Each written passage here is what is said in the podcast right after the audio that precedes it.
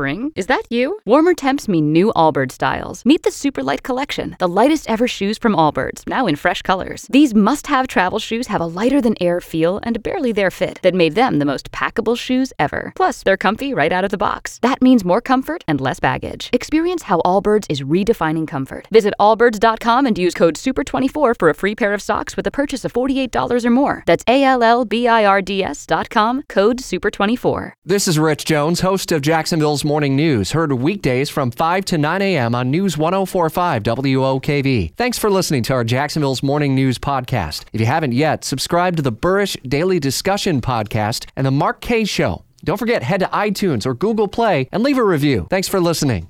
The president continuing to turn the screws and put pressure on the Department of Justice over the Russia probe following his extraordinary demand that DOJ investigate whether the FBI may have infiltrated his presidential campaign. Fox's Rachel Sutherland updating the story for us uh, from Washington. So we see that the White House chief of staff is expected to kind of broker a meeting between congressional leaders, the FBI, Justice Department, and Office of Director of National Intelligence.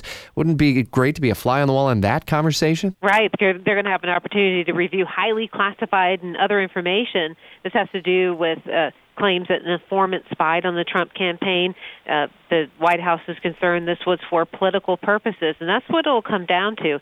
Is really the intent with this. I don't think anyone's denying that an informant. Uh, was asking questions and, and kind of snooping around the campaign. Uh, but the other side is saying this had to do with uh, perhaps trying to, pr- protect the Trump campaign from kind of uh, Russian uh, uh, interference there but uh, others see it differently. That this could have been a, an effort by the FBI, DOJ at the time, uh, to bring down the campaign. So it is highly unusual, unprecedented that a president would direct the D- Department of Justice to open an investigation, but one might argue we're living in unprecedented times. Yeah, Washington insider Jamie Dupree with a closer look at the post meeting White House statement in his blog in the News 1045 WOKV app as Democrats have been saying that this is nothing more than an effort by the president and Republicans to undermine the Mueller investigation. We'll hear more reporting from Washington with Rachel Sutherland during Jacksonville's News at noon, and tomorrow with a full recap in Jacksonville's Morning News.